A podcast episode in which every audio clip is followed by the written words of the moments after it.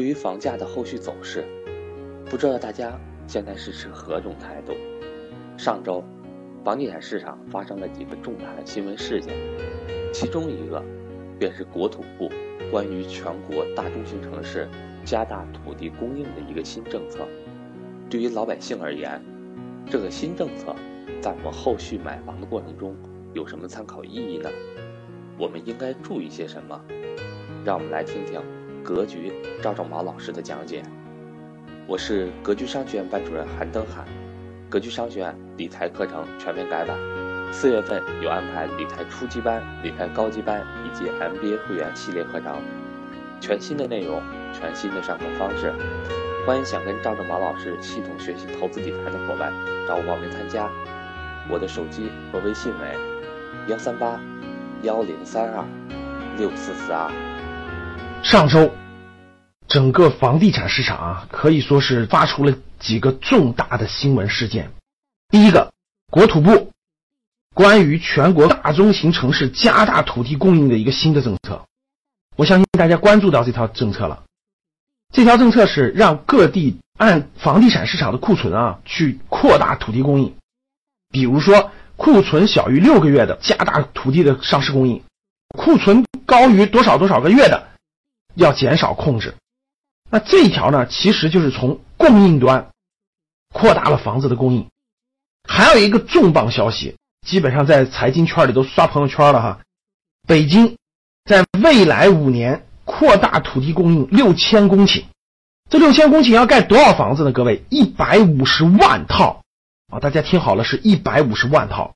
这条消息真的是炸了锅了。大家要知道，相当于未来五年每年增加三十万套房子。这两条信息加在一起，大家可以明确看到，这是供给侧改革呀。今年三月初的时候，对吧，两会明确了不推出房产税，所以呢，两会期间房子又疯涨。因为大家觉得，诶，我持有房子没有成本啊，持有房子既然你不收税，我就多持有一点呗。结果当时我也挺迷惑的，我觉得怎么这种情况了还不推出持有成本呢？那这你怎么遏制炒房呢？对不对？结果在中央的政策是房子是用来住的，不是用来炒的指导下啊，没想到是供给侧改革，直接加大了土地供应，加大了房子的供应。大家知道，房子就是个空中水泥，不算土地成本、建筑成本，一平米就两千块钱，一百平米的房子其实就是二十来万的建筑成本，所以大家可想而知。供应很快啊，这两大供应一下就会冲击土地市场、房产市场。大家想想，我们以北京为例，你未来五年要供应一百五十万套房子，这就是将近四五百万人的居住。雄安新区再给你分化一部分人，那大家想想这个冲击力度大不大？你供应量这么大了，咱不能说跌，但是至少你想涨还是很难的了。其实回到趋势来说，大家去看看趋势。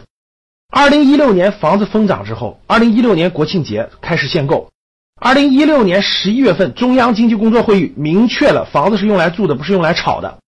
这个出了以后呢，很多人其实也没理解，或没有引起重视，或等等等等。大家看，二零一七年三月十七号全面限购，然后连续十天十个政策。以北京为例啊，什么确认二套房呀、学区房改变呀、假离婚也不行啦，等等等等啊，十个政策。然后呢，各地出台限购政策，到现在的上周的加大土地供应、加大房子的供应，各位，这已经形成了一种趋势了。这种趋势已经非常明显了。各位，我想给大家一个观念，就是大家对于房子一定要有所观念上的调整认识了，千万跟过去不一样了啊！